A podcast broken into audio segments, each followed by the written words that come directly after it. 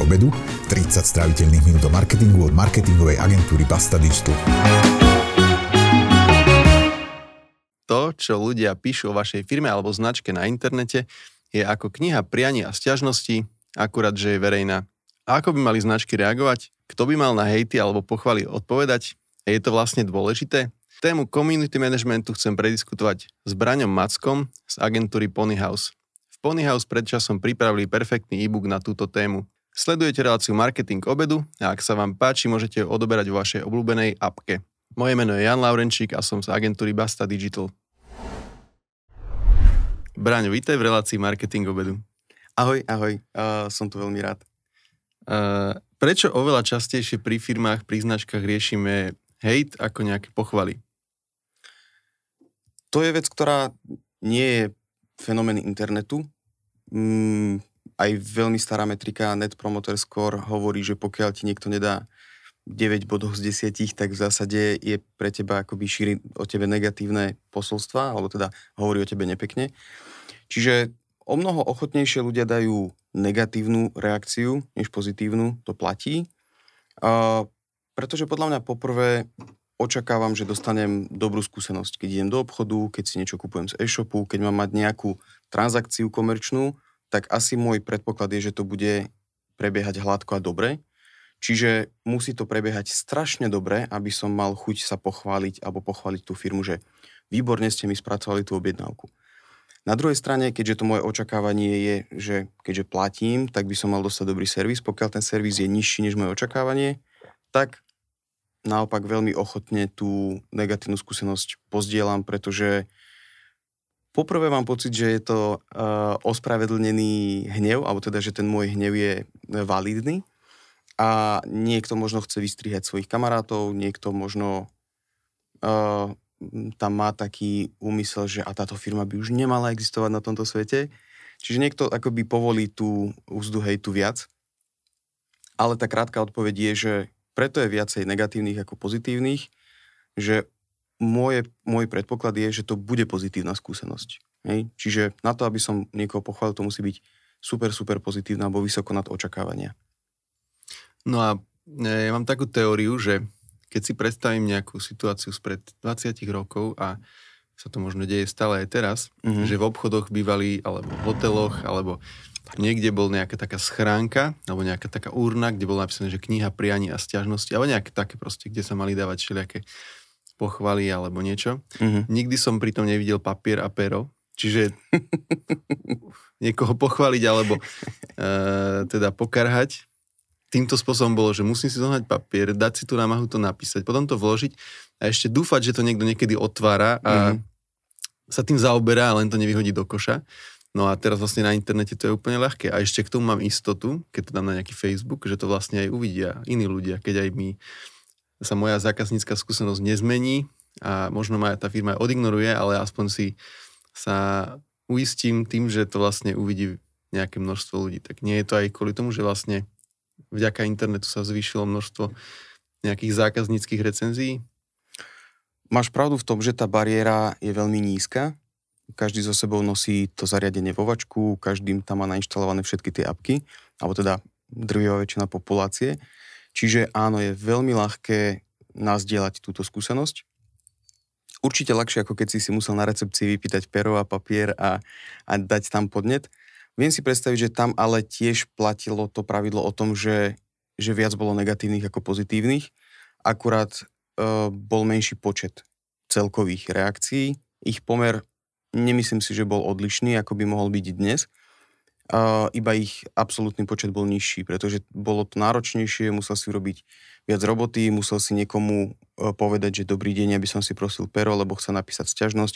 To nemusí byť každému príjemné. A dnes všetky tieto prekážky sú odstránené. Hej, čiže áno, súhlasím s tebou, vtedy to bolo ťažšie, dnes je to o mnoho ľahšie, preto o mnoho ochotnejšie zdieľame tieto či už recenzie, alebo názory, alebo aj hejty. A veľa sa teraz hovorí o hejte v, úplne v rôznych, ako to mám povedať, uh, úrovniach alebo v rôznych situáciách. No a ty si mi hovoril, že máš prieskum, že, že, ktorý hovorí, či toho hejtu je dnes viacej alebo menej ako kedysi, tak môžeš nám o tom niečo povedať? My sme sa uh, pýtali, alebo teda robili sme uh, si prieskum s agentúrou MN Force a v zásade sme mali tri jednoduché otázky. Pýtali sme sa ľudí, či majú pocit, že je hejtu viac, ako reagujú, keď vidia hejt, že teda niekto z ich kamarátov hejtuje a ako reagujú, keď vidia, že niekto ten hejt schytáva, povedzme, kto im je sympatický, ich obľúbená firma alebo nejaký ich známy. A tie čísla sú akože nie sú veselé, to poprvé. A, keď sa bavíme o konkrétnostiach, tak tri štvrtiny ľudí, 73% ľudí odpovedalo, že podľa nich je na Facebooku hejtu viac, než bývalo. Hej? Akoby všetci pociťujeme, že o mnoho viacej hejtu sa na nás zo všetkých strán. A iba 6% ľudí povedalo, že je podľa nich hejtu menej. Čiže naozaj drvivá väčšina populácie má pocit, že toho hejtu je tu naozaj veľa, alebo že dokonca ho je stále viac. To je, to je veľmi smutná štatistika podľa mňa. Tá druhá otázka, kde sme sa pýtali, uh, keď vidíte niekoho zo svojich priateľov hejtovať, ako reagujete, tak tam nám 45% ľudí odpovedalo, že všímam si to, ale nijak nereagujem. To znamená, že polovica ľudí uh, ktorí vidia hejty, aj tie, firmy, ktoré schy- e, tie hejty, ktoré schytávajú firmy, to registruje, hoci nejak neengageujú sa, hej, nedajú like, nedajú komentár, nejakým spôsobom sa nezapájajú do tej diskusie, ale, ale vidia to. A, a to je jeden z veľmi dôležitých dôvodov, prečo treba na tie hejty odpovedať, pretože aj tí ľudia, ktorí nereagujú, to vidia. A je to značná časť publika, je to 45% respondentov. Uh, zhruba jedna tretina ľudí povedala, že nejakým spôsobom zareagujú. Či e, teda 20, 22% ľudí povedalo, že ak súhlasím, tak reagujem a 15% povedalo, že reagujú, keď nesúhlasia. Hej?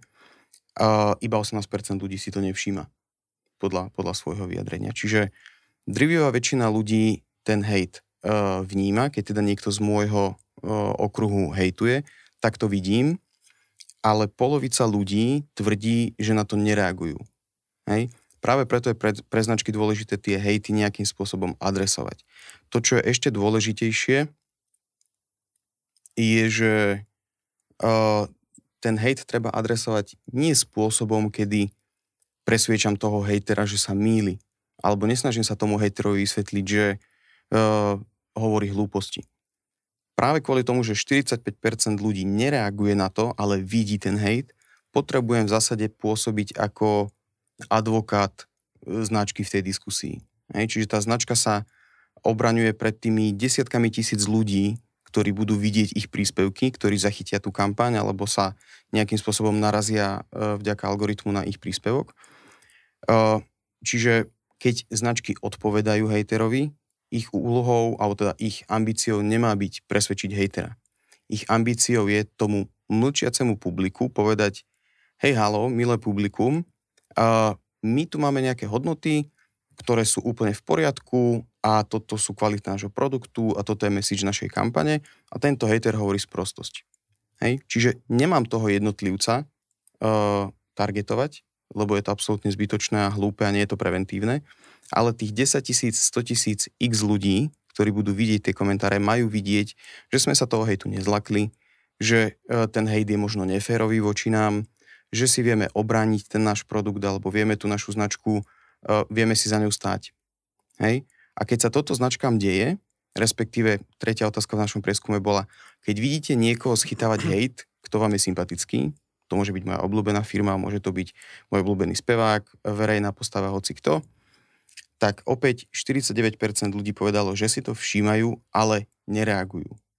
Čiže aj tí ľudia, ktorí followujú vašu firmu, ktorí ju aj povedzme majú radi, často vás nakupujú a vidia tie hejty, nereagujú na ne. Čiže my sa nikdy nedozvieme, kto z tých ľudí ten hejt nejakým spôsobom uh, zareagoval, kto si všimol, že niekto o nás hovorí niečo nepekné, alebo kto nás obvinuje, že máme subštandardný produkt, tak uh, polovica tých ľudí to vidí napriek tomu, že nejakým spôsobom nereagujú. A to je, to je strašné číslo. Súhlasím, ale stále nie som presvedčený, uh, alebo teda teraz to budem hrať, že ako to vlastne súvisí s marketingom celé toto. Mhm. Nemá to na starosti nejaké zákaznícke oddelenie alebo niekto taký? Veľmi často to majú na starosti zákaznícke oddelenia, pretože tie sú zvyknuté práve riešiť nespokojných ľudí.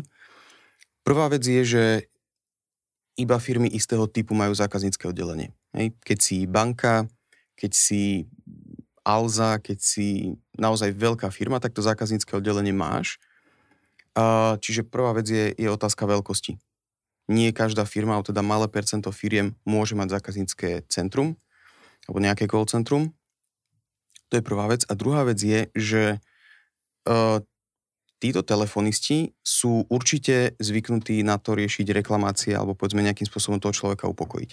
Ten rozdiel je ten, že oni sú zvyknutí vyriešiť starosť toho jedného človeka. Čiže nemusia pritom dávať pozor na tone of voice, nemusia pritom dávať pozor na hodnoty značky, oni potrebujú vyriešiť nejakú, povedzme, produktovú, nejaký nedostatok produktový, hej? A, oni hovoria s tým jednotlivcom keď riešime komentáre na Facebooku, na Instagrame, hoci kde, tak hovoríme, ako som spomínal, s tým obrovským publikom. Hej, že v zásade sa to odohráva na jednom veľkom stage. Hoci my dvaja sa teraz rozprávame túto pri mikrofóne, všetci ľudia, ktorí budú váš podcast počúvať, musia pochopiť, bože, ten Branči tak pekne rozpráva. A v zásade je jedno, čo si myslíš ty, ale tých x ľudí, ktorí budú váš podcast vidieť a počuť, si majú povedať, ten Braňo to je špecialista, to je odborník. A presne toto potrebujeme robiť v tých komentároch. A v tom je rozdiel medzi tým uh, call centrom a správou tých komentárov napríklad na Facebooku. Súhlasím. Uh, čítal som e-book, som si myslel, že, že som to len nedávno videl, že to bolo publikované a to vlastne už je 3 roky staré. Je. To už možno, že není ani aktuálne. Žiaľ Bohu, že chvála Bohu to aktuálne je. Bohužiaľ, musíme stále túto tému riešiť. A ako nám ten, tento, tohto ročný prieskum povedal, viac a viac ľudí to trápi, alebo teda ľudia majú pocit, že je toho hejtu viac a viac. A dokonca, dovolím si zacitovať iný prieskum, ktorý nie je náš. Uh, je to prieskum z konca roka 2021, ktorý sa pýta ľudí, že či majú pocit, že sociálne siete majú na nich negatívny dopad že sa cítia horšie, keď eh, vidia uh, sociálne siete. Ja by som si dovolil uhadnúť, že áno, však. Uh, je to ale rozdelené podľa generácií. Typneš si to podľa generácií? Máme tu Gen Z, mileniálov, Gen X, boomerov a generáciu pred nimi. Ja by som povedal, že čím starší, tým menej to platí. Uh-huh. To je môj tip, lebo podľa mňa decka sa cítia horšie, zle, keď vidia všetkým, jak sa darí a youtuberov, influencerov, neviem koho. Ale to je môj typ a na starých to tak nepôsobí. Myslím si, že tvoj typ je veľmi správny, pretože uh, respondenti z Gen Z, až 36% z nich povedalo, že majú pocit, že teda sociálne siete na nich majú negatívny že, dopad, že sa cítia horšie. Hej? A postupne to klesá s každou generáciou, presne ako si predpovedal. U mileniálov je to 30% ľudí, ktorí sa cítia zle. U Gen X je to 21%, u boomerov je to iba 12%. Čiže naozaj, naozaj ten tvoj predpoklad je správny, ale očividne veľmi veľká časť populácie sa cíti zle, keď sa musí konfrontovať s tými negatívnymi vecami, ktoré na internete sú.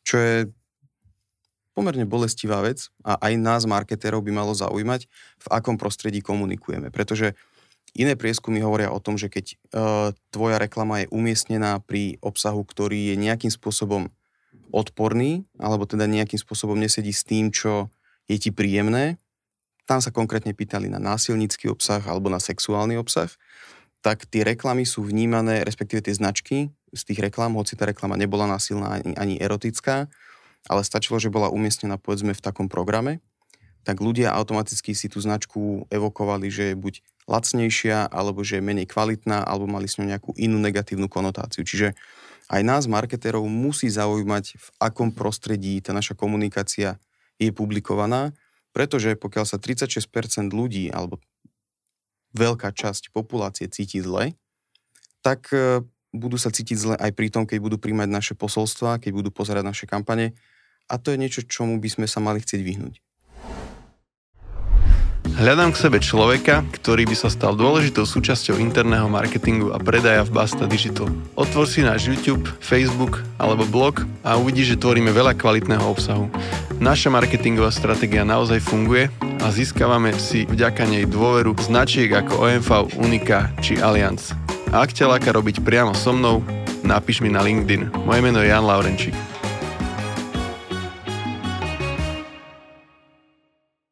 Hej, mňa niekedy na série, keď vidím na Facebooku, jak niekto stále dovolenkuje v storkách, keď ja zrovna nemôžem, alebo keď niekto stále športuje a keď ja zrovna nemám čas. Ale preto chodím na Twitter, lebo tam nič, to, nikto nič takéto nedáva. A tam málo kto tam niečo dáva, ale to je... Tak ty si ten druhý Slovak, ktorý je na Twitteri. Hej, v poslednom čase to je moja obľúbená sociálna sieť. E, ja som ten e-book vyťahol kvôli tomu, že mňa tam zaujalo to, že Celé to vlastne... Aby sme to upresnili, ty myslíš náš e-book o tom, ako sa za 30 minút zbaviť hejterov na sociálnych Presne sieťach, tak. ktorý ja nájdete na ponyhouse.sk lomka e-book. Áno. Celú url asi, aj takto dokonca, hej? Takže to znamená, že to je jediný e-book, ktorý ste kedy spravili. Či... Uh, je to e-book, ktorý, ktorý uh, dlhodobo aktívne promujeme. OK. No a tým, okrem toho, že mi prišlo, že je dosť starý ten e-book, mm-hmm. ale stále vyzerá, že je aktuálny samozrejme. Ja som mm-hmm. skôr myslel starý v tom, že myslel som si, že to nebolo tak dávno, čo som ho prvýkrát videl. Mm-hmm. No ale uh, mňa tom zaujalo to, že ako štruktúrovane k tomu pristupujete, že dokonca mm-hmm. ešte delíte tých ľudí. Uh, teraz neviem, že akých všetkých ľudí, ale na troll, hater, potom tam bolo, že ambasádor a mlčiaca väčšina. Mm-hmm. Aký zmysel má toto delenie vlastne toho publika na nejakej sociálnej sieti alebo v tej komunite? Je to hlavne pre tie interné účely toho, toho rozhodovania, ako pristúpiť k tomu komentáru konkrétnemu. Tá mlčiaca väčšina sú tí ľudia, ktorí nám nekomentujú, to je v zásade, keď si pozrieš reach tej kampane alebo toho príspevku, tak väčšina z nich je práve, sú tí mlčiaci ľudia. Čiže s nimi v komentároch veľmi interagovať nebudeme, pretože na to nemáme šancu. Uh, ambasadori sú tí ľudia, ktorí sa nás dokonca zastávajú pred hejtermi, to je niečo, čo sa nám napríklad uh, dlhodobo deje pri značkách Sedity, ktorým spravujeme viacero profilov na Facebooku a Instagrame. A uh, tam sa nám stáva to, že my prvnež stihneme toho hejtera akoby na ňo zareagovať, tak už niekto z toho nášho publika mu odpovie niektorú z tých našich mantier, ktoré my akoby pravidelne opakujeme. Pri pri každom klientovi máme nastavené nejaké akoby tie kľúčové témy, ktoré vieme, že ľudia vyťahujú alebo sú nejaké citlivé. Čiže máme na ne predpripravenú odpoveď. Uh, to neznamená, že ju copy-pastujeme, ale, ale je tam nejaká akoby esencia toho, čo tam treba napísať. A, a keď nie copy-pastujete, tak máte, že 5 variácií, alebo čo? Tak musí to písať človek, ktorý je copywritersky zdatný, čiže keď má napísať niečo, uh, má 20 krát napísať to isté, tak len vždycky napíše tú vetu trošku ináč. Hej? Alebo, alebo v kontexte tej diskusie to musí zohľadniť. Hej? Keď uh, vymyslím si teraz prostosť, že ľudia sa stiažujú, že v aute máš tvrdú sedačku, tak my musíme, a vymyslím si, že teraz naša mantra je, tá sedačka je tvrdá, aby bola bezpečná, tak ty nemôžeš 20 krát odpísať, sedačka je tvrdá, aby bola bezpečná. Vždycky niekto povie, no je to tvrdá, strašne ma otlačal chrbát. Tak ty mu odpíšeš, Uh, mrzí nás, že vás boli chrbát, ale veríme, že je o mnoho lepšie, keď vám funguje, uh, než keby vám nefungoval a nebolel vôbec. Napríklad. Hej? Akoby je tam zachovaná esencia tej odpovede, že je tvrdá, aby bola bezpečná. Hovorím teraz úplne si vymýšľam hlúposť. Uh, ale tá odpoveď musí byť akoby reagovať práve na tú diskusiu. Je dôležité, aby bolo jasné, že sú tam živí ľudia v tých diskusiách, že to nie je žiaden bot, že to nie je žiadna umelá inteligencia, ktorá tam automaticky skenuje kľúčové slova a odpoveda, lebo potom to nepôsobí preventívne. Úlohou práve toho community managementu alebo vôbec tej aktivity byť v komentároch je, aby sme postupne robili prevenciu tomu, aby sa nám neopakovali tie veci, respektíve aby sa nám neopakovali od tých istých ľudí, čo je veľmi bežné, že, že firmy majú zapálených hejterov, ktorí tam pravidelne chodia opakovať veci No a ambasádori sú tí, ktorí často tieto veci už od nás prevezmú, tieto, tieto mantry a odpovedia to tomu človeku. Oni na to nemusia použiť správny tone of voice, lebo je to proste konkrétny Ferko, ktorý odpoveda konkrétnemu Joškovi, čiže on to povie svojim jazykom. A, a, a to sú ambasádori, to sú ľudia, ktorí nám v zásade uľahčujú tie diskusie. Hejter je ten, kto príde a vysype tam nejakú negativitu, a viac či menej validnú. Hej? Lebo niektoré tie hejty sú v zásade len reklamácia, povedaná škaredými slovami, a niektoré tie hejty sú, že naozaj absolútne uletené z prostosti. No a troll je to niekto... sa nejak odlišuje? Že keď niekto akože hejti, lebo proste je hejter, Alebo niekto sa len nasral. tá odpoveď sa určite odlišuje. Keď je niekto nasratý len tak akože na celý svet, tak uh, vieš, že s tým človekom netreba akoby nejak citlivo riešiť, že aká bola jeho zákaznícka skúsenosť.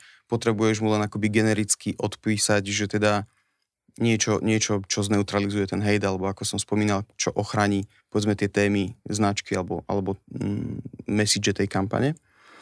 Uh, ale keď tam niekto príde s tým, že no ale vy ste mi dali príliš drahý úrok a teraz reklamujete úrok 3,9, ale ja som dostal 4,8, tak tam už, ale napíše k tomu vyhovada sprosté, hej, zlodejské, už, už to veľmi ľahko označíš ako hate, hej, a z pochopiteľného dôvodu, ale samozrejme musíme k tomu pristúpiť inak, ako keď nám tam niekto napíše a vy aj tak vždycky len klamete a kto by si inštaloval tú apku, aby ste ma sledovali, vieš, to je, to je hate tiež, ale musíš k nemu pristúpiť inak ako k tomu, kto má pocit, že jeho produkt je neferovo nastavený. Hej? Čiže, čiže preto je tam potrebné tú škálu nejakým spôsobom uh, navnímať. No a trolom označujeme niekoho, kto tam príde šíriť uh, žlč pre svoju zábavu. Je, je to staré internetové rčení Don't feed the trolls. Uh, bohužiaľ dnes už je to o čosi, o čosi zložitejšie práve kvôli tomu, že už vidíme, že uh, naozaj tam prichádzajú ľudia aj s hejtmi, ktoré sú validné. Hej? Ale troll je ten, ktorý tam nemá validné nič a len tak šplechne nejaký joke, ktorý buď má byť provokatívny, alebo je, napíše ho tam so zámerom, aby dostal nejaké lajky. To ešte keď bolo smečko bezplatné a som tam chodieval, tak som v diskusiách niekedy nevedel akože odlišiť trola od... To si pamätám, že som si hovoril vždy, že som taký naivný, že niekto tam po 25 komentároch, čo ja čítam tam 10 minút, napíše, že to je troll a ja, že OK, som si nevšimol. Takže možno by som nemohol robiť community management. No, uh, nie, je to, nie je to úplne ľahká práca, práve kvôli tomu, že Nie, však ja som si to tak predstavil, že keď som si povedal, že tak vy to fakt robíte dokonca že za peniaze, že to musí taká sranda, že keď odpisujem na komentáre, že proste spravím toto pri tom počítači a idem, vieš, že stále niečo nové, chápeš, že byť zábava. akože často to sranda je, s kolegami máme dokonca v Slacku zvlášť channel uh, Top Hatey, kde si akoby odkladáme také naozaj absurdné komentáre, ktoré sme dostali, od, e, na, teda ktoré sme e, ktoré dostali klienti na, na ich profiloch, ktoré máme na starosti. Čiže určite je to sranda pre človeka, ktorý vie mať ten vnútorný odstup. Čiže veľmi dôležité je, že ten človek, ktorý je už ten social media manažer alebo niekto z toho týmu, kto tam má tie komentáre na starosti, si musí dať taký vnútorný nejaký štít. Ro- rovnako ako keď si to zoberieš napríklad s tým zákazníckým centrom, nemôže tú prácu robiť hocikto, lebo to nie je príjemné, keď na teba ľudia kričia. A v tých komentároch často tí ľudia kričia, alebo sú niektorí ani nevieš, či sú úplne pri zmysloch. A veľmi dôležité tam práve udržať tone of voice, treba dať pozor na všetky tie atribúty značky, ktoré máme vo všetkých kanáloch, pretože ju tam reprezentujeme. Taký istý komunikát ako každý iný, hoci ten komentár možno nevidí milión ľudí ako TV spot, ale takisto tam musíme dodržať. Tone of voice musíme tam dodržiavať hodnoty značky, čiže uh, je to profesionálna práca. No? Ty si rovno skočil do inej témy, tak uh, ju idem ďalej rozbaliť, že čo všetko vlastne ten človek potrebuje. Tone of voice si spomínal niekoľkokrát. Hej. To znamená, že asi inak odpisuje 365, inak odpisuje napríklad Poštová banka, Poštová banka, alebo Horálka, áno. alebo Horálky teda. Mhm. Uh, chápem. A že čo iné ešte potrebuje? E, Potrebuje mať nejaké meno, nejaké alter ego, alebo čo potrebuje mať? Čo sa týka tohto mena alebo alter ega, to je v zásade na dohode s klientom. Mm, sú značky, ktoré chcú pôsobiť osobnejšie, tak sa tam podpisujeme krstným menom. Sú značky, ktoré sa tam chcú podpisovať e, spoločným menom značky. Napríklad na profiloch uh, Mily, uh, oblátky od CDT sa podpisujeme Tvoja Mila. A to si mi hovoril, ale to mi príde také, také akože... Ne, nechcem povedať, že nejaké neslušné slovo, ale že mňa to napríklad série, keď to vidím, že jaká moja milá, že proste... však je to niekto, tak mi to príde... Uh, že radšej by som chcel, že vedieť, ne, ne, nech- nechcem meno prezisko toho človeka, ale nech tam je napríklad Erik, alebo ja neviem, Mm-hmm. že môžem mu napísať ahoj Erik a nie ahoj moja milá. Teda, No pri tej, pri tej Mile máme napríklad ten tone of voice nastavený tak, že aj tie príspevky, ktoré tam publikujeme, píše ona. akoby Mila. Čiže píšeme to v prvej osobe e, jednotného čísla v ženskom rode. Čiže ona sa akoby prihovára tým svojim fanúšičkám. A, a, a fanúšikom, ale dominantne fanúšičkám. A preto aj v tých komentároch odpovedá a podpisuje sa tvoja milá alebo vaša milá. Čiže keď ona napíše ten komentár, respektíve napíše ten príspevok, tak dáva zmysel, aby aj odpovedala v tom komentári ona. Či? Chápem. No, do, dokým akože mi odpoveda nejakú neviem, že keď už riešim nejaký problém, tak by som možno chcel riešiť s konkrétnym človekom. Mm-hmm. Poviem ti takú čerstvú skúsenosť a neviem, či to úplne súvisí s, s týmto, že s community managementom, ale uh, zvykneme posielať uh, dosť veľa personalizovaných e-mailov, keď pozývame ľudí napríklad na webináre a teda a teda. Uh-huh. A robili sme to tak, že to posielal konkrétny človek, normálne živý človek, napríklad ja. Uh-huh. A potom nám napadlo, že že ale už keď je zjavné, že to chodí 2000 ľuďom, takže už to ani ne, neuveria ľudia, že to je personalizované. Takže vymyslíme si nejakú virtuálnu asistentku, nazvali sme ju Vlasta. Uh-huh.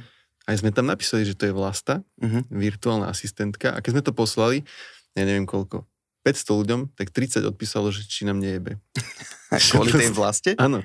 Lebo okay. im bolo blbé písať, že dobrý deň vlasta. Proste keď vieš, že tam nie, že proste chápeš, že to je také divné, aké si si akože medzi seba uh-huh. a toho zákazníka postavil nejaké, ja to nemám rád napríklad ani pri Tatrabanke, keď sa tam ozve nejaký Adam, alebo ako ho volajú toho. Proste uh-huh. nemám rád týchto virtuálnych, čo, čokoľvek, čo to je, lebo neviem, to je moj, moja skúsenosť. Ale možno, že pri Mile to je také milé, neviem.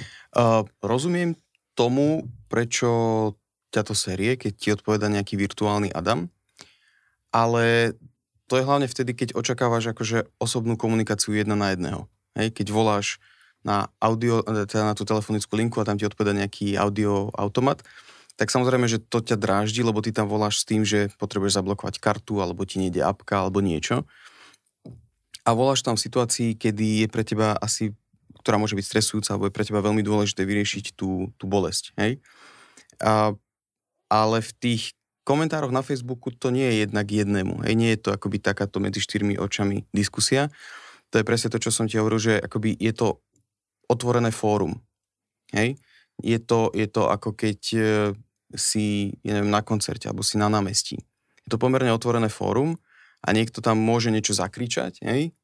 A jemu sa dostane tej odpovede, ale nie je to ako keď si sadneme za stôl a bavíme sa z očí v oči. Čiže je v tom, je v tom akože, v tom je podľa mňa ten veľký rozdiel.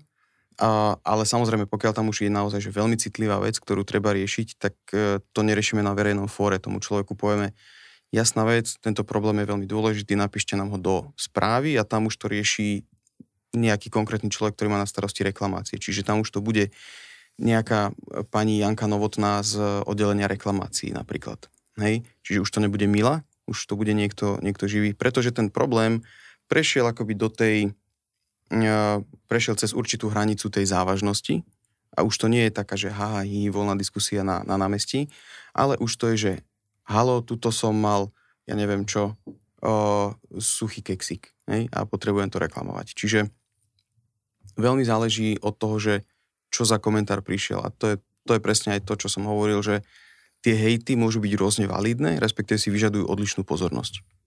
No a spomínal si ešte, že keď sú nejaké veci, ktoré sú uh, možno, že to poviem to tak, že keď príde nejaký hate, tak máte asi nejakú maticu krízovej komunikácie, bla bla, kde proste na toto odpovedáme niečo také, na toto odpovedáme niečo také.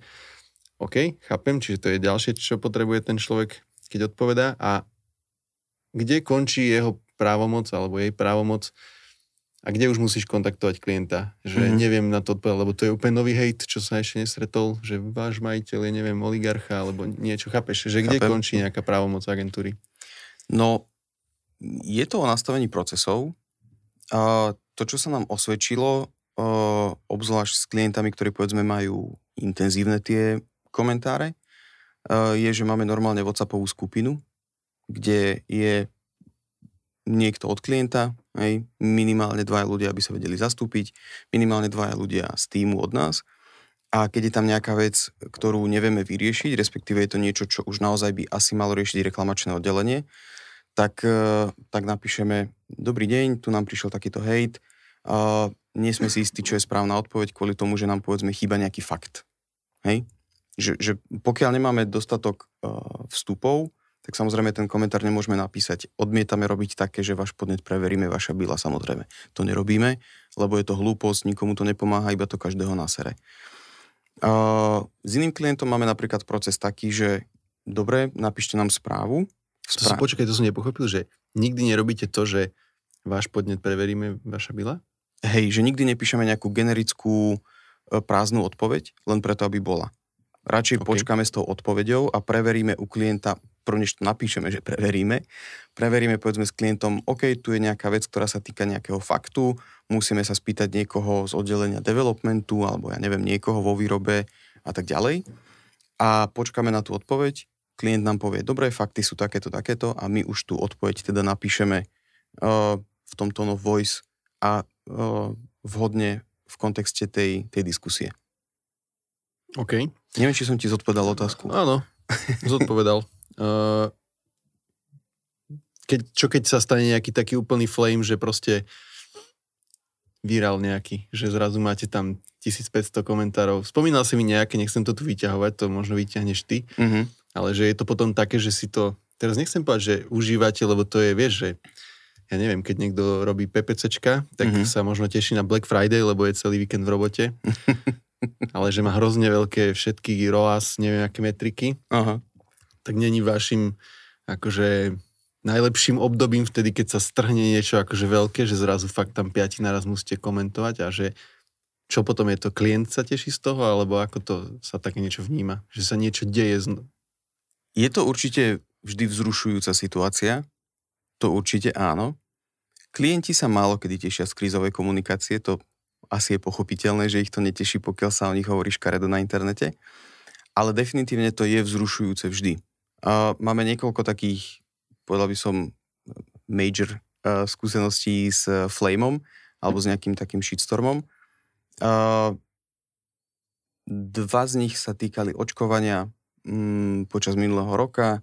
Jeden bola vyslovene, že krízová situácia, ktorú sme riešili, uh, teda nespokojnosť veľkej časti klientov za veľkej časti zákazníkov klienta, ktorí mali nejakú veľmi akože férovú výčitku voči klientovi akorát ten klient to nechal dlhšie vyhniť a tým pádom už to bola naozaj krizová komunikácia.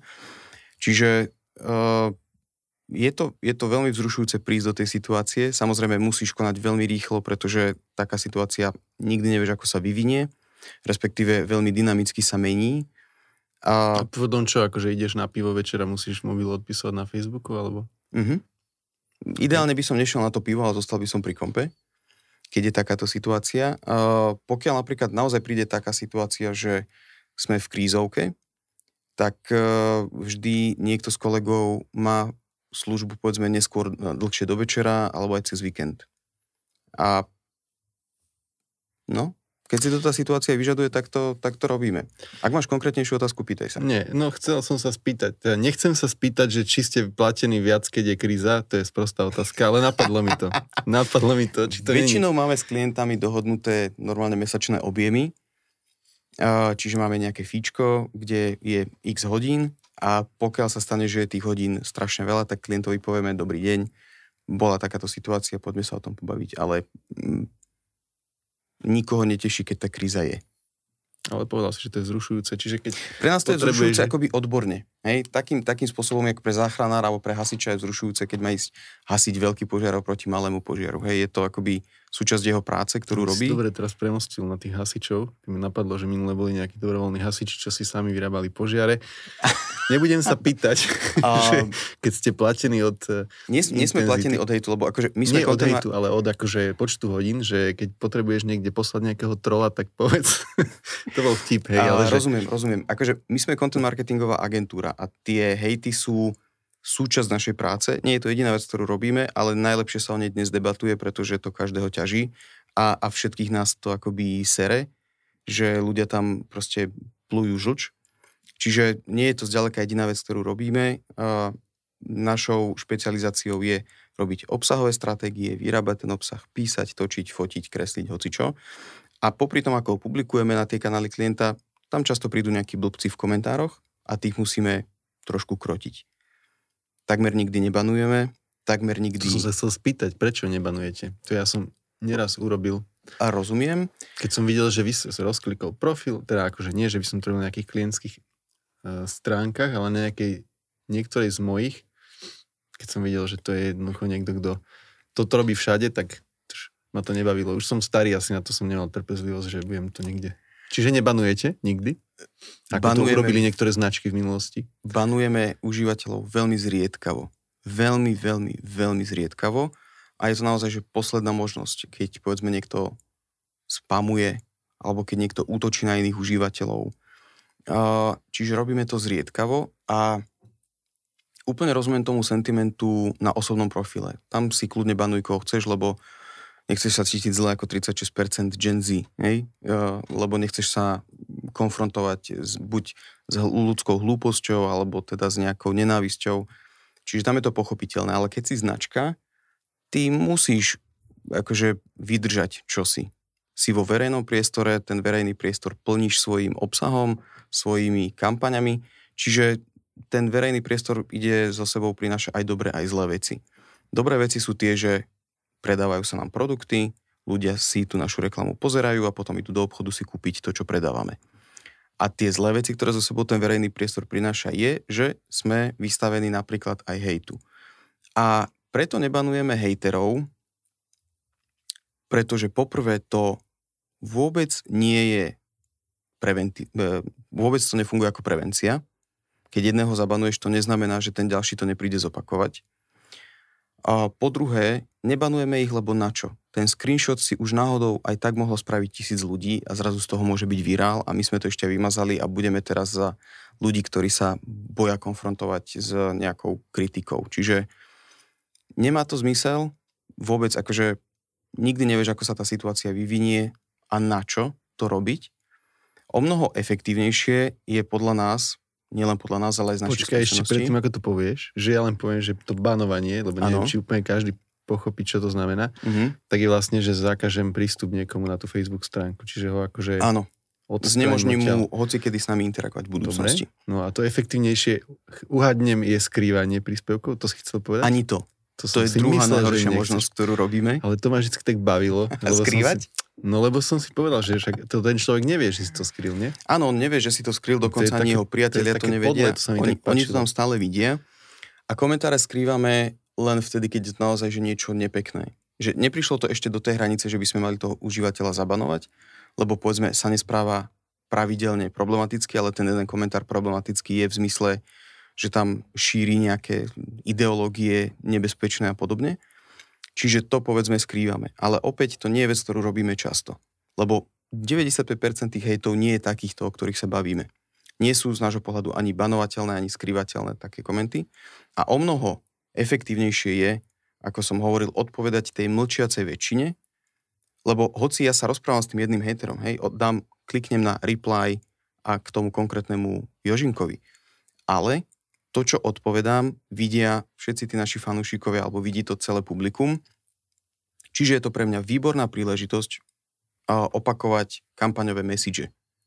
Hej? A ten kampaňový message, pokiaľ dokážem použiť ešte ako odpoveď na sebaobranu, tak zrazu to pôsobí, že aha, ok, však tá kampaň asi teda to myslí vážne, alebo tá kampaň dáva zmysel, však oni ustáli, keď im tam niekto vykrikoval, že tie ich tvrdé stoličky majú, robia ploché rite ľuďom, Vieš, nejakú takúto sprostosť. Čiže keď ti tam niekto príde s tým hejtom, ale ja mám plochý zadok z vašej tvrdej stoličky v aute a my mu povieme, no ale je to preto, aby ste si mohli užívať svoj život a chrániť svoje deti a chrániť svoj život, tak uh, zopakujeme ten kampaňový message ako sebaobranu na ten hejt. Čiže odpovede na ten hejt správnym spôsobom je o mnoho efektívnejšie. Aj kvôli tomu, že uh, opakujeme kampaňové mantry, chránime ten message, akoby nenecháme ho pošpiniť tým hejtom v očiach publika. A ešte aj to, čo som spomínal o tej prevencii, je to, že zoberieme vietor z plachiet ľuďom, ktorí by chceli opakovať to isté. Lebo keď toho človeka zabanuješ, alebo ho skrieš, tak e, nerobíš prevenciu. Ďalší ľudia, ktorí si myslia to isté a videli to v tom istom momente, ti môžu napísať ďalších 20 komentárov. Kdežto hoci som hater, ktorý im chce povedať, že aké sú tvrdé tie ich sedačky a že ma strašne mám modriny všade z toho, vidím, že už niekomu na tie modriny odpovedali, tak by som sa sám pred sebou cítil blbo, ako hejter, že idem opakovať to isté. Čiže to je ten preventívny element riešenia komentárov. A ty si povedal, že banovanie je prvá najhoršia, potom, že skrývanie je druhá najhoršia možnosť. Uh-huh. A ja si myslím, že tretia najhoršia je odpovedať, že napíšte nám do správy, alebo niečo také. Že není to také, že sa tu malo diať nejaké divadlo a teraz ho nikto neuvidí, lebo si to už vymenia oni sami. Nemali by tie značky potom napísať aspoň, že ako to dopadlo s týmto typkom, alebo... To je veľmi dobrý point. Stiažoval. Lebo toto ja nemám rád. Keď už sa pozriem, aha, tam je nejaký hejt. Hej. Čítam si a zrazu to skončilo v súkromnej správe. No, to je veľmi dobrý point. Myslím si, že, že horšie než toto je tomu človeku odpovedať nesprávne. To znamená buď nejak ironický, alebo ho odpinknúť, alebo tam nechať do toho zapracovať svoje ego to je o mnoho bežnejšie, alebo je to veľmi bežné u firiem, kde povedzme ten samotný majiteľ sa tam niekedy zapojí do tých diskusí, lebo cíti, že útočia na jeho dieťa. Ale to, čo popisuješ ty, že napíšte nám do správy, to je niečo, čo riešime vtedy, keď sa to napríklad týka osobných údajov toho zákazníka. Alebo potrebujeme zistiť, že nejaké, nejaké citlivejšie údaje typu Jasne, pokiaľ je to bankový produkt, tak nemôžeme si v komentároch pýtať jeho rodné číslo, alebo nemôžeme si v komentároch pýtať výšku jeho úveru, alebo hoci čo ďalšie. A to je niečo, čo musíš robiť v, tej, eh, v tých messages, v tých správach. Ale veľmi dobrý point je akoby odpovedať potom neskôr na to, že áno, toto sme vyriešili v komentároch, respektíve ty už tu jeho odpoveď môžeš tak naformulovať, teda tú odpoveď pre ňo môžeš naformulovať toto je veľmi citlivá vec, ide o vaše osobné údaje, prosím napíšte nám do komentárov a vyriešime to s našim, ja neviem, reklamačným oddelením. A niekedy sa stáva, že aj ľudia, ktorí toto napísali, akoby ten hate, prídu a na, akože keď sa trošku schladia, tak prídu napíšu OK, vyriešili ste to, ďakujem. Napríklad, to sa stáva tiež. Hej? Čiže ten tvoj point je podľa mňa veľmi dobrý a, a tam, kde je aplikovateľný, tak e, je dobré ho použiť. Super. No a chcel som ešte prebrať, že community management, spomínali sme tu Facebook, asi trošku možno aj Instagram. Kde všade ho treba riešiť?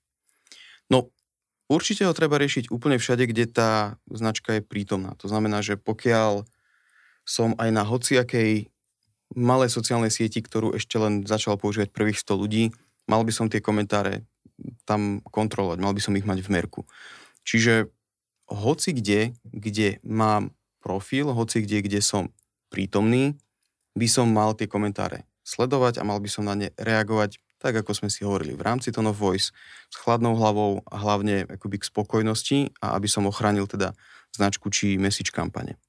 Čiže krátka odpoveď je, že všade, kde som prítomný, tam všade by som mal tie komentáre riešiť. Ja absolútne nerozumiem tomu, že prečo niektoré značky ignorujú napríklad mapy Google, kde je kopec hodnotení, hviezdičkových mm-hmm. dokonca, čiže e, keby som bol nejaká, nejaký obchodný reťazec, napríklad, neviem, sieť čerpacích staníc alebo nejakých obchodov alebo čohokoľvek, tak dokonca si viem svoje prevádzky porovnať podľa počtu hviezdičiek, pokiaľ tam je nejaké kritické množstvo tých hodnotení. Ale väčšinou sa stretávam s tým, že aj absolútne akože najväčšie značky na Slovensku, že úplne ignorujú tieto veci. Čo ja, pre mňa to je absurdné. Mám také podozrenie, že kvôli čomu to je, podľa mňa kvôli tomu, že oni síce majú možno nejaké oddelenie starostlivosti o zákazníkov, ale to oddelenie ešte nesvičlo na tú digitálnu dobu a oni možno, že riešia nejaké podnety priamo z tých obchodov alebo tak. Mm-hmm. A toto je tak akože mimo nich. A, ale nechápem tomu, čiže myslím si, že aj také veci ako Heureka alebo tie mapy Google alebo neviem, kde všade môžu byť ešte nejaké hodnotenia firiem, tak by tam mali spadať tiež ale väčšinou sa s tým naozaj nestretávam. Áno, akože definitívne by sme si mali na všetky tie platformy dávať pozor, na všetkých by sme mali na tie komentáre reagovať a tie mapy Google sú že obzvlášť akože e, relevantná vec, pretože keď niekto chce tú moju prevádzku nájsť a uvidí tam, že mám samé dvojhviezdičkové hodnotenie, alebo ja neviem, mám odutý personál, tak pochopiteľne je to niečo, čo tam nechcem mať, pretože mi tí ľudia nebudú chodiť na prevádzku. Čiže áno, Krátka odpoveď je, všade, kde ten profil mám, všade, kde je možnosť, aby ľudia niečo verejne písali, by som to mal kontrolovať, mal by som adresovať tie veci, pokiaľ sú pozitívne, kľudne aj poďakovať za ne, ukázať, že sme normálni ľudia, že sme vďační za, za pochvalu A keď tam máme nejaký hate, tak ho adresovať, povedať, uh, toto nás mrzí, ideme to riešiť, alebo no to bola vec, ktorú sme už vyriešili, ten človek u nás nepracuje, alebo tam bol chybový produkt, zlá šarža, opravili sme, pošlite nám svoj mail a dostanete zľavový kód. Hoci čo, niečo, aspoň. Aspoň niečo. Akoby treba tam byť určite prítomný. Súhlasím. Na začiatku sme hovorili, že častejšie pri značkách riešime alebo vidíme hate ako nejaké pochvaly. Mm-hmm. A myslíš si, že sa dá robiť niečo preto, aby tá značka získala väčší podiel tých pozitívnych hodnotení? Alebo je to úplne, že stratené? To je ťažká otázka. Akože oni tie, tie, pokiaľ sa bavíme vyslovene o hodnoteniach, napríklad tých na, na Google mapách alebo, alebo recenziách na Heureke, tak... Ale aj pochval, chápeš, akože ide o to, že že neviem, mm, akože už som tu v tejto relácii veľakrát vyslovil značku Dedoles, takže dnes to neurobím. Ale povedzme, že a predpokladám, že aj Martinus, hej, že ideš do Martinusu, kúpiš si knihu, Áno. milý personál, odídeš, tak mm-hmm. asi nejdeš na Facebook stránku a výborne som sa dnes dal som si kávu a kúpil som si knihu, že to neurobiš, hej? Mm-hmm. Ale keby ti tam niekto možno, neviem, niečo spravil, tak sa posťažuješ, že, že myslíš si, že sa dá niečo robiť, aby tí, čo odchádzajú spokojní, aby tú spokojnosť aj vyjadrili? Môžeš k tomu vyzvať, akože pokiaľ tých ľudí o niečo nepožiadaš, tak to dobrovoľne nebudú robiť, respektíve akoby sami od seba ťa nebudú chváliť, ako som hovoril, pokiaľ to nebola naozaj, že nadpriemerná alebo prekvapivo dobrá skúsenosť. Ale môžeš ich k tomu vyzvať. Konec koncov preto ti Martinus alebo rôzne iné shopy aj pošlu ten mail, že o, dajte nám hodnotenie, ako ste boli spokojní. Čiže ty môžeš tých ľudí k tomu vyzývať a, a myslím si, že je to úplne OK v rámci, určite v rámci CRM to riešiť má význam posielať potom nákupe tieto, tieto dotazy. Ale pokiaľ to necháš len tak ležať, tak e, ten pomer bude záležať veľmi práve od tej zákazníckej skúsenosti. Akoby vždy a vždy to bude záležať od zákazníckej skúsenosti, ale môžeš tých ľudí poprosiť, nech ti tú recenziu dajú a tým pádom môžeš zväčšiť pomer tých, povedzme, mierne pozitívnych až pozitívnych, nie, nie tých super nadšených samozrejme, hej. Čiže je úplne v poriadku tých ľudí k tomu vyzvať alebo ich o to poprosiť. Pokiaľ to robiť nebudeš, tak, tak ich nebudeš dostávať veľa ale vždy, vždy, vždy to závisí od tej zákazníckej skúsenosti. Pochopiteľne ti tam tí ľudia nebudú písať, že áno, bolo to super, keď to bolo na prd. Ešte predtým, ako sme začali nahrávať, ja som ti hovoril o mojej skúsenosti, neviem či z Hornbachu alebo obi, ale mám to odfotené v mobile, že pri pokladni mali QR kód, ktorý smeroval na mapy Google, čiže mal si uľahčené to, že dávanie pozitívnej alebo akékoľvek spätnej väzby ale ty si ma schladil, že dobre, ale že stále si myslíš, že ten pomer bude rovnaký, že ten, kto, že väčšinou tam napíšu tí nespokojní mm-hmm. a akurát si im to uľahčil, že si im tam dal nejaký QR kód, ktorý podľa tvojich slov nikto nepoužíva, ale... čiže, čiže je môj to... osobný bias, moje vlastné skreslenie je, že ja nenavidím QR kódy, čiže tam priznávam, že môžem mať skreslený názor, ale pre mňa je to iba paralela s tou knihou e, Priania sťažnosti, ktorú si spomínal na začiatku. Jednoducho je to povedzme nejaké mierne uľahčenie toho, že OK, dajte nám to hodnotenie, ale nemyslím si, že ten pomer sa nejak výrazne zmení. Pokiaľ však navorduješ tú správu, boli ste s nami spokojní, dajte nám to vedieť, alebo uh, ďakujeme za váš nákup, prosím, napíšte nám, čo sa vám páčilo. Hej, aj tým, ako to napíšeš, môžeš ovplyvniť to, aké tie reakcie prídu. Hej? Teda napríklad, keď to vyslovene napíšeš, napíšte nám, čo sa vám páčilo tak akoby už frejmuješ tú diskusiu, že sa bavíme iba o tých pozitívnych veciach. A buď ti napíše nič, lebo sa mu nič nepáčilo, alebo ti napíše, no páčil sa mi ochotný personál, výborne mi poradili. Ale opäť to už je niečo iné ako tie facebookové alebo akékoľvek e, komentáre na sociálnych sieťach, ktoré sú naozaj to verejné fórum. Čiže pokiaľ tá tvoja skúsenosť bola, že v Hornbachu ti ponúkli QR kód, ktorý mňa osobne by nasral, tak, tak e, myslím si, že je to len paralela s tou knihou Priania sťažností, že ako by ťa dali o krok bližšie k tej uh, recenzii, že nečakajú, či si na to doma spomenieš za počítačom, ale hneď ti povedia, tu si ho oskenuje a v telefóne to vyklikaj. Ale ten pomer, nevidím dôvod, prečo by sa menil pomer pozitívnych a negatívnych, pokiaľ je to iba, že ohodnoťte svoju skúsenosť a QR kód. Nevidím dôvod, prečo by sa mal meniť pomer tých pozitívnych a negatívnych. Chápem. Uh, super. Braňo, veľmi ma to bavilo. Podľa mňa to trvalo dlhšie ako 30 minút. Áno, je 12.02. No, takže to je, nie je také dobré, ale to nevadí, lebo podľa mňa to je zaujímavá debata. A posledné, čo sa ťa spýtam je, že čo si ty dáš dnes na obed, keďže sme v marketingu k obedu? Ja som si dnes ráno obed varil, takže som si do kanclu donesol krabičku a robil som si e, lososa s pečenými zemiakmi, takže tak sa presvedčam, že to bude zdravý obed. No super, to znie dobre. Ďakujem veľmi pekne. Ďakujem aj ja a maj sa pekne.